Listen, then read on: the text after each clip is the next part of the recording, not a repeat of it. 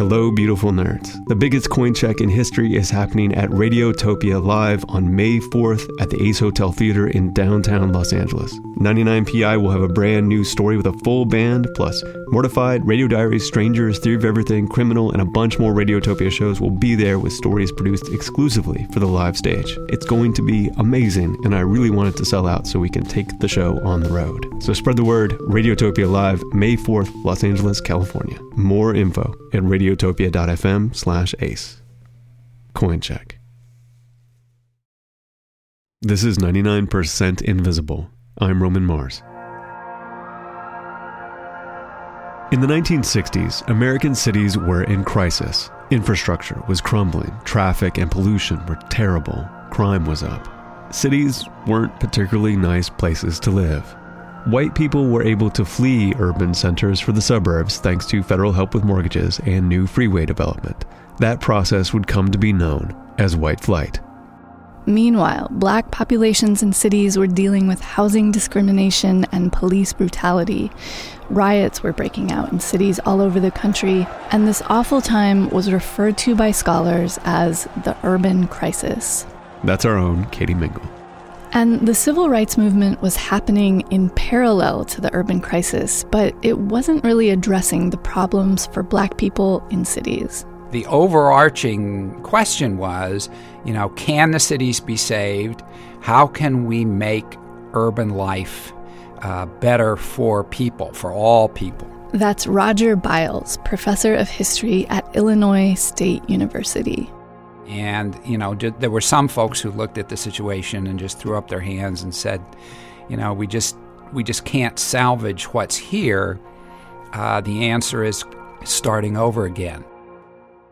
In other words, urban planners thought maybe the problems facing cities were too big and too complicated to fix. And it's within this context of the urban crisis and the civil rights movement that the federal government would come to consider an idea like Soul City. Floyd McKissick offered an idea today a new city to be built in the country in North Carolina to be called Soul City and to be populated mainly or entirely by Negroes, he says, would move there from the ghettos. This tape is from a 1969 NBC national news broadcast, and this new city was being proposed by a civil rights leader named Floyd McKissick. In establishing our new city in North Carolina, we will create new jobs and new careers for black people. As a response to the urban crisis, the federal government had announced plans to provide financing to about a dozen brand new towns, and Floyd McKissick wanted Soul City to be one of them. In this new town, persons will be able to control their own destinies. We have the power to actually be a part of building a town. Come on, it's, it's the story of America. And to be a part of it, that's Jane Ball Groom. She was working as a secretary for McKissick in Harlem when he first started developing the idea for Soul City, which would be a place built for and by black people, a land of black opportunity in rural North Carolina. Jane says going to Soul City was like being a pilgrim. You know, we had our own Mayflower ship. We came down in cars. you know, it's the same thing. But, you know, maybe not. Sorry, the pilgrims had it really hard. The pilgrims did have it really hard. But this wouldn't be easy either. The government would eventually come to support this project, but there would be politics and compromises and very strange bedfellows. And that was all before breaking ground on Soul City.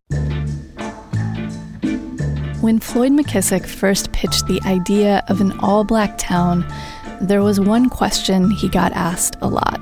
Does the building of a city like this form part of the trend towards separatism? This is a reporter at an early press conference, and a lot of people were curious about this. Was Soul City a departure from the idea that black people and white people should integrate together in society? Was this instead black people starting their own thing, separate from white people? And you can hear McKissick struggle to answer. No, I think it, it, it, it, does the same thing as the Chinese have done in New York. They built them uh, Chinese uh, area, Chinatown it's a beautiful section of the city that I admire. To understand all the ways that this question about separatism was relevant, you have to understand a bit about who Floyd McKissick was. This photograph here would show my father uh, on the left here, hand in hand with Dr. King. This is Floyd McKissick II. He's a lawyer and a state senator, and he's showing me pictures of his dad that are hanging in his office in Durham, North Carolina. Three at the famous March on Washington, where Dr. King uh, gave his I Had a Dream speech. Uh, my father and Dr. King led that march that day. Uh, a few years after that march, Floyd McKissick Sr. would become the executive director of an organization called CORE. That's the Congress on Racial Equality. And he was part of a handful of really important civil rights leaders in the 60s, along with people like Dr. King, Roy Wilkins of the NAACP, Whitney Young of the Urban League, and Stokely Carmichael of, of SNCC. SNCC being the Student Nonviolent Coordinating Committee. Because of these leaders and the members of their organizations, huge legal gains were made in civil rights and integration in the 50s and 60s. And then in 1966, there's this kind of pivotal moment in the movement. A civil rights activist named James Meredith is shot by a white gunman while leading a march in Mississippi. Stokely Carmichael and Floyd McKissick both go down to Mississippi to continue the march. Carmichael is arrested, and when he gets out of jail, he makes a speech where he says, Don't be afraid. Don't be ashamed. We want black power. We want black power.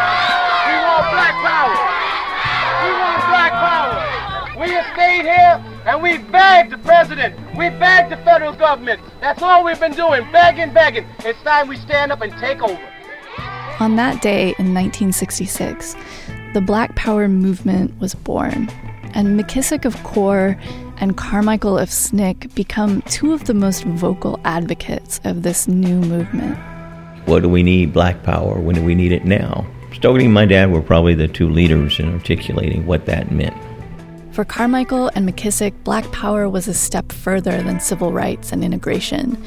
It was essentially the idea that black people should control their own communities, should have proportional representation in government. Again, Stokely Carmichael in 1966. We have to do what every group in this country did. We got to take over the communities where we outnumber people so we can have decent jobs, so we can have decent houses, so we can have decent roads, so we can have decent schools, so we can have decent justice. So, McKissick and Carmichael both very much believed in the idea of black power. But in the late 60s, they began to diverge about how to achieve it. Carmichael and many others in the Black Power movement thought that capitalism was an inherently exploitative system that would always leave someone at the bottom. On the other hand, McKissick began to believe that capitalism was the answer. McKissick actually associates himself with a very important tendency in black power. That's Sundiata Cha-Jua, professor of history and African American studies at the University of Illinois Urbana Champaign. And the tendency he's talking about is one toward black capitalism. What it means essentially is that black people should own and control their own capitalist enterprises. And it comes to suggest that business ownership is the path to equality, freedom, justice, social transformation. Too long have we attempted to divide economics from politics. The question that becomes paramount in, say, 1970 is strategy, not principle. That's Floyd McKissick in an archival interview with political writer Walter DeVries. You see the 70s becoming intensely pragmatic than us. Uh, Absolutely. You got with the ideological and the you don't if you don't become coldly pragmatic, you might lose everything that you've gained, uh, all those gains that you've made during the 60s. McKissick believed that the time for idealism was over. It was time for black people to claim their piece of the American pie. Now, where the hell are you, and what, where, where, what are you going to do to become a full-fledged American? Or do you want to go back to Africa? I, for one, believe I'm going to stay here. Actually, Stokely Carmichael did go to Africa. Leaving behind the Black Power movement in America, he moved to Guinea, where he dedicated himself to the All African People's Revolutionary Party. And Floyd McKissick did indeed stay in the States. He resigned from CORE to start a for profit company called McKissick Enterprises and set his sights on building Soul City, the town he hoped would create as much economic opportunity for black Americans as possible. And we can bring together, you know, the private sector. Uh, you can bring together industry, government, and uh, uh, educational resources to really build a town free of racism.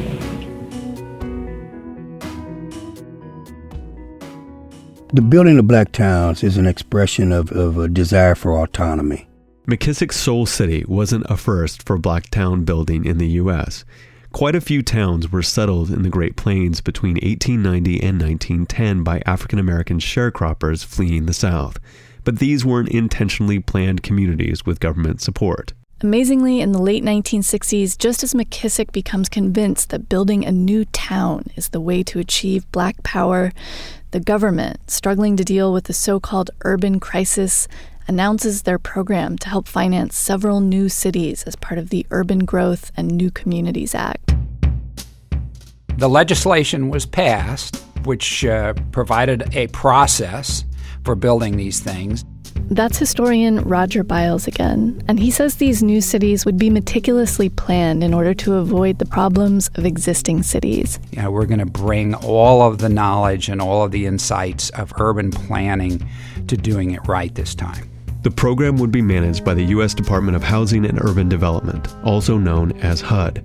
Private developers could propose ideas to HUD for new towns. If they were approved, the new towns could sell government backed bonds to investors on Wall Street. And as McKissick starts talking to people within HUD about this all black town idea, they're like, look, there's no way we're going to approve something that's perceived as being separatist. So McKissick dials back the language he was using to describe Soul City.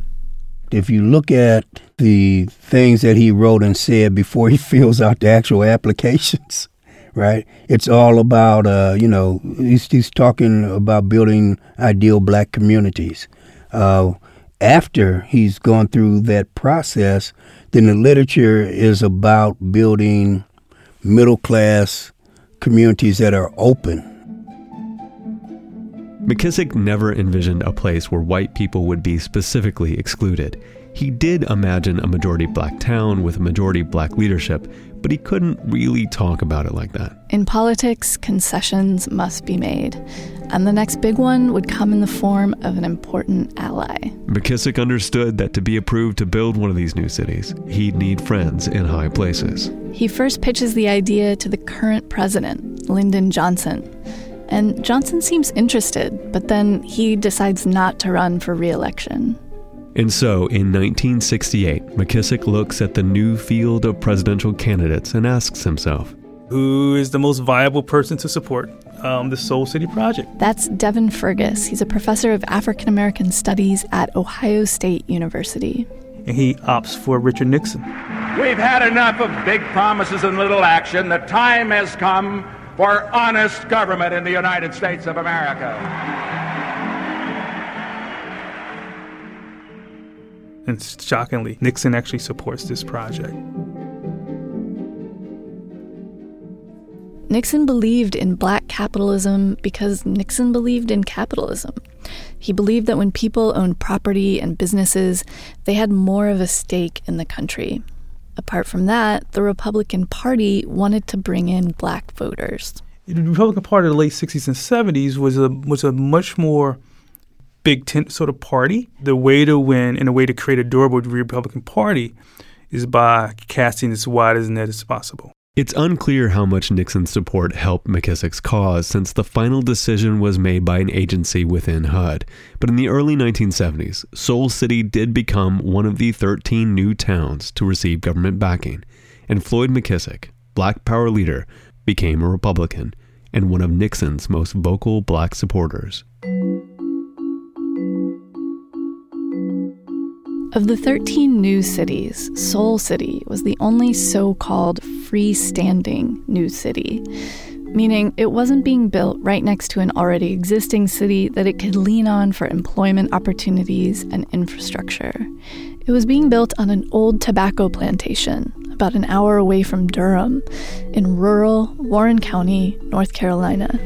We were pioneers. We really were pioneers because pioneers. you have to know what this place looked like. It was a farm. It was the Green Duke plantation, and Right, which it had formerly 59 slaves there. That's Jane Ball Groom. You heard her at the beginning of the story, and Doris Terry Williams. I interviewed them together in Jane's house in Warren County. In 1970, Jane packed up her family and left her crowded housing project in New York for the wide open farmlands of North Carolina. For me, coming out of New York, it was land. It was land. It was safe. When Jane got to Warren County, there were just a handful of other new settlers living in trailers. These early planners had developed a 30 year strategy for Soul City that laid out everything, including their plan for three residential villages with mixed income housing. Floyd McKissick II actually got a degree in urban planning to help his dad design Soul City. The design was inspired by the planned community of Columbia, Maryland, which was meant to have racial diversity and a small town feel. Soul City had acquired 3,600 acres of land. They hoped to have a population of about 2,000 people by 1978. And by the end of 30 years, they wanted to be up to around 40,000 people. Jane says these early days at Soul City just felt full of potential. Growing up in America, even New York, um, you knew you had limitations because you were Negro. You have to understand that. You gotta understand that. You get my point? And then you hear you get all of this. Oh my God. It's it's a miracle. It was it was to me it was just an amazing time to be young, gifted in black. Floyd McKissick continued to support the Republican Party, and he spent some time traveling and campaigning for Nixon when he ran for his second term as president. But most of McKissick's time was spent at Soul City. When he was here, he was in the middle of the community. He was never a part or above. You know, I didn't have his education, I didn't have his stature, but he was he was my brother. McKissick had decided on Warren County because he'd grown up in North Carolina, so he knew the state, but also because black residents had left the South in droves during the Great Migration to cities of the North. He wanted to give urban blacks a place in the South to return to if they wanted, and give people who were already there a reason to stay. In order to create jobs, McKissick's hope was to attract industry. He wanted a big company like General Motors to come down and build a factory. But before that could happen, Soul City needed basic infrastructure like water and electric. Soul City built an electrical grid and partnered with a few other counties to build a huge regional water system from a nearby lake. Between 74 and 76, there was this growth. I'd wake up in the morning, I'd hear bulldozers outside, I'd see the trucks coming in, digging up the red mud, putting down concrete. You saw this every day. You smelled it. It was just so fantastic. So many things. They built a health clinic called HealthCo and a public swimming pool, both of which brought people from all over the county. The roads, all the roads, all the roads, the, the house, the infrastructure. And they built a huge 60,000 square foot industrial building, divided into separate sections with loading docks called Soul Tech 1. Yeah, Soul Tech, the, the back room. Soul Tech 1, completed in 1975, was designed by architect Harvey Gantt. And it was meant to be an incubator where new industry could get started and then move to bigger facilities if need be. But despite there being moments where it felt like real growth was happening, Soul City was not hitting its targets.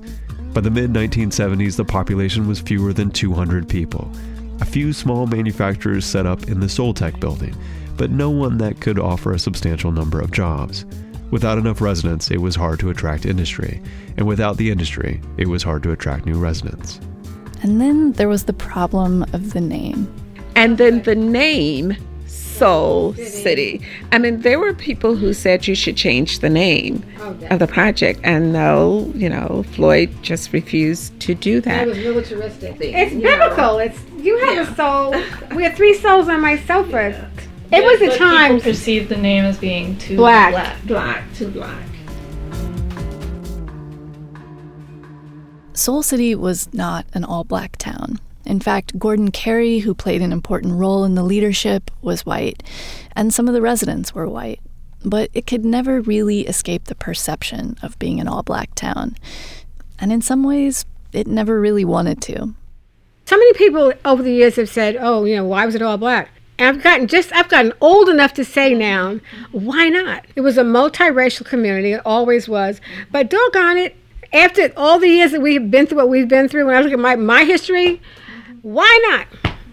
Apart from Soul City's identity issues, McKissick's ally in the White House, President Nixon, had resigned in disgrace, and the economy was in a slump. On top of that, the Raleigh News and Observer launched an expose on Soul City. 17 negative articles over eight days, accusing Soul City of all kinds of wrongdoing political payoffs, cronyism, nepotism, and financial misappropriation. And then, with this expose as rationale, came North Carolina Senator Jesse Helms, ready to battle with Soul City. Here's Floyd McKissick II again. Helms launched attacks against Soul City that literally brought development to a halt. During his long tenure as a Republican senator in North Carolina, Jesse Helms gained the reputation of being a not so secret racist, and he disliked the Soul City project from the beginning. Remember, McKissick and Helms were in the same political party. Still, Helms was determined to destroy McKissick's city. Senator Helms ordered a fiscal audit on Soul City, and HUD froze funding until the audit was over. Uh, they never found any wrongdoing. The audit gave us a clean bill of health, but it, it damaged us uh, significantly in terms of uh, public perceptions. It's true most of the charges leveled against Soul City by Helms or the Raleigh News and Observer were not substantiated during the audit, but the bad press had further scared away industry and investors. Growth in Soul City was at a standstill. And after a certain point, again, historian Roger Biles bankers and and HUD simply uh, withdrew to the position that, well, we're not going to advance you any more loans. We're not going to invest in this anymore until we see some growth. And McKissick's comeback was, well, uh, you know, we've reached a point where the growth isn't going to come unless we have more investment. This business didn't come, that business didn't come. Things were not looking great. But in my mind, being the optimist that I am, I said, well, but it's going to happen. It's going to we'll be okay. Ten years ago, Floyd McKissick, a civil rights activist, set out to build a city for blacks. McKissick said that in 30 years it would be home to 46,000 people. But today, Soul City is a broken dream, and the government has begun foreclosure action to seize the property. In 1979, HUD announced that they would no longer support Soul City. Without the government's support, McKissick was forced into foreclosure, and most of the land at Soul City was sold off. But of the 13 towns developed as part of the Urban Growth and New Communities Act, Soul City wasn't the only one to fail. Only one of them actually uh, thrived, and that was uh, a place called the Woodlands, which is just north of uh, Houston. The Woodlands was more generously subsidized from the beginning and had the benefit of being on the outskirts of Houston, Texas during an oil boom. The other 12 towns all failed, meaning people might still live there, but they did not continue on autonomously. Some became suburbs or neighborhoods of bigger towns. Some remained unincorporated. Most of the failed towns cited a lack of investment as the primary reason for failure. But Soul City faced additional hurdles. For one, they were the only standalone town, so they were truly starting from nothing. And, and add into that a strong dose of racism.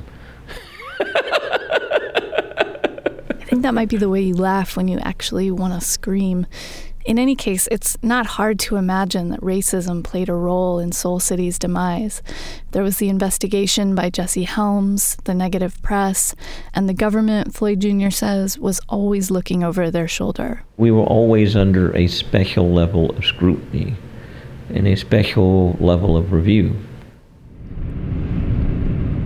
You're going to make the right turn at that yellow sign down there. That was the main entrance to Soul City. I'm driving around with Doris Terry Williams in what was once Soul City. It's now an unincorporated part of Warren County. This little strip right here, was uh, built as the beginning of kind of a commercial place. There were several little businesses. It still feels like a really rural area. There's a pond and some woods, a few clusters of houses. Some of the buildings are abandoned, like the health clinic. And this building here on your left, this was Health Co. Health Co. was. And then we get to a new building, a big one, one that was built after the Soul City project failed. And uh, this is the prison. In 1993, the Warren County Correctional Facility was built. It's a high security prison designed to house about 800 inmates. And next door to the prison, in the building that used to be Soul Tech 1, is now Correction Enterprises. Soul Tech 1, remember, was the building designed to incubate new industry in Soul City. At Correction Enterprises, prison laborers make janitorial products like soap and earn about $3 a day. All of this on the former slave plantation that Floyd McKissick tried to transform into a place for black people to succeed. It's not hard to see the tragic irony in this. Back at Jane's house, I asked her and Doris how they felt when the prison came. I lost my freaking mind. I'm gonna be honest with you. And they could have brought industry here, real industry. Yeah, why not? But no. Instead of that prison. Bring the prison because most of them are mainly black prisons yeah. anyway. It happens all over, you know, rural America, particularly low income and, and, and communities of color, mm. with the promise that it's going to bring jobs. It is an insult. It's an insult to Floyd's memory. It's an insult to all the things that he was trying to do here. Floyd McKissick passed away in 1991, so he didn't live to see this final insult to his city. Before he died, he served as a judge in North Carolina and as a pastor at the First Baptist Church of Soul City. He found a way to continue uh, the struggle. But Soul City was a hard defeat to get over. This was his architecture. This was his this this was his fountainhead. This was his. This was yeah. It is and it is his legacy. I mean, can you imagine? And I tell you, I saw a difference in him. He was just a different man. You know, something had been shaken away. He wouldn't tell you, but something had been shaken away. It's funny. Somehow, I'd never heard of McKissick. I'd heard of a lot of his contemporaries in civil rights Martin Luther King Jr., of course, Roy Wilkins, and Whitney Young. I'd also heard of a lot of his peers in the Black Power movement, people like Stokely Carmichael, Assata Shakur, Huey Newton, and Angela Davis, but not Floyd McKissick. These younger scholars who do what's called Black Power studies, uh, they've tended to study and write about the organizations and the individuals whom they see as heroic. That's Professor Sundiata Cha-Jua again. McKissick supports Richard M. Nixon and joins the Republican Party uh, McKissick isn't seen as heroic, but that doesn't mean he's not important.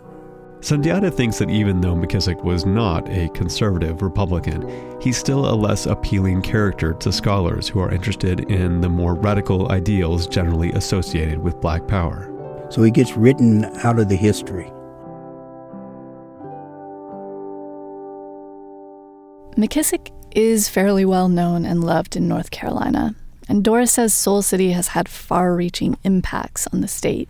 Uh, because when you think about the people who came through Soul City, who've gone on to do just amazing things. I was talking to Abdul Rashid um, oh, the other day. You know, he Doris and Jane go on to list several people who were influenced by McKissick and Soul City and went on to start social programs in the area or even be elected to public office. You know, Eva Clayton, all of the folk who came through. And people still live on the land that was Soul City, making use of the water and electrical systems that were built as part of the project, driving on those roads, living in those houses.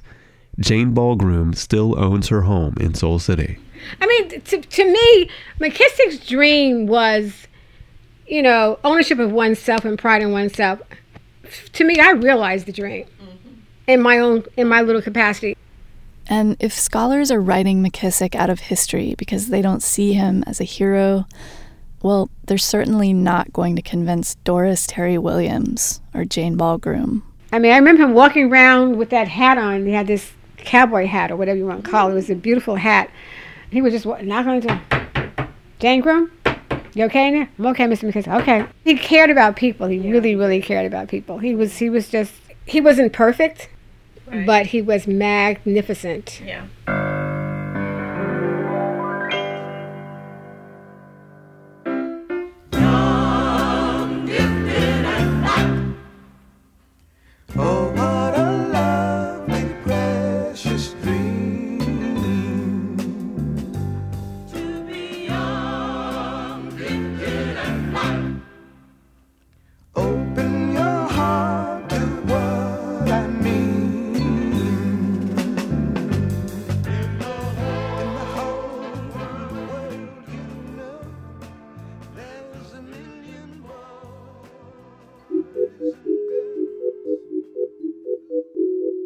Ninety-nine percent Invisible was produced this week by Katie Mingle with Delaney Hall, Avery Trufelman, Kurt Kolstad, Sharif Youssef, Sam Greenspan, and me, Roman Mars.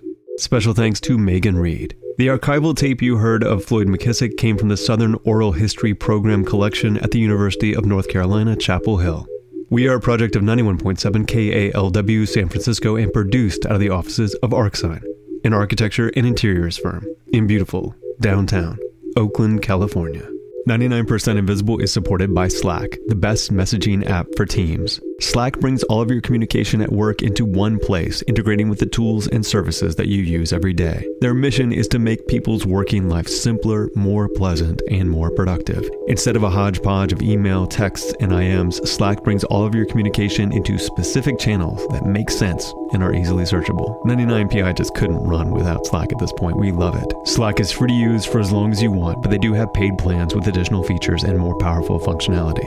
Anyone who visits slack.com slash 99 will get $100 in credits they can use whenever they decide to upgrade to any paid plan. Seriously, it makes work better, it makes your life better and more fun. Go to slack.com slash 99.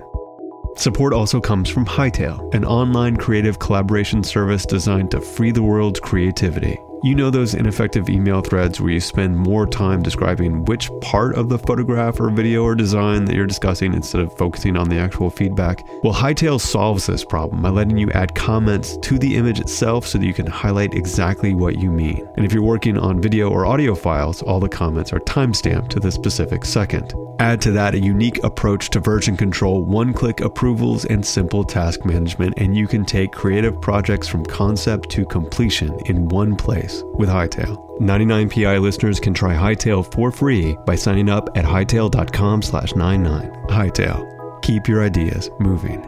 And finally, this show and Radiotopia from PRX exists because of the generosity of our listeners, the Knight Foundation of Miami, Florida, and MailChimp. This week on the 99PI MailChimp newsletter, buildings that skip the floor numbers that people don't like. For example, the number 13, but there's a bunch of other numbers people hate depending on where they're from, and all the problems caused by non standard numbering systems in architecture. Get a link to that story on the 99PI newsletter, which you can subscribe to at 99pi.org. But if you want to send a better email of your own, go to MailChimp.com. Remember, the Radiotopia live show is May 4th at the Ace Hotel Theater in Los Angeles. Tell all your friends and share it far and wide. You can buy tickets at radiotopia.fm slash ace. You can find this show and like the show on Facebook. You can follow us all on Twitter and Instagram, but the best way to explore the 99% invisible activity that shapes the design of our world is to spend as much time as possible on 99pi.org.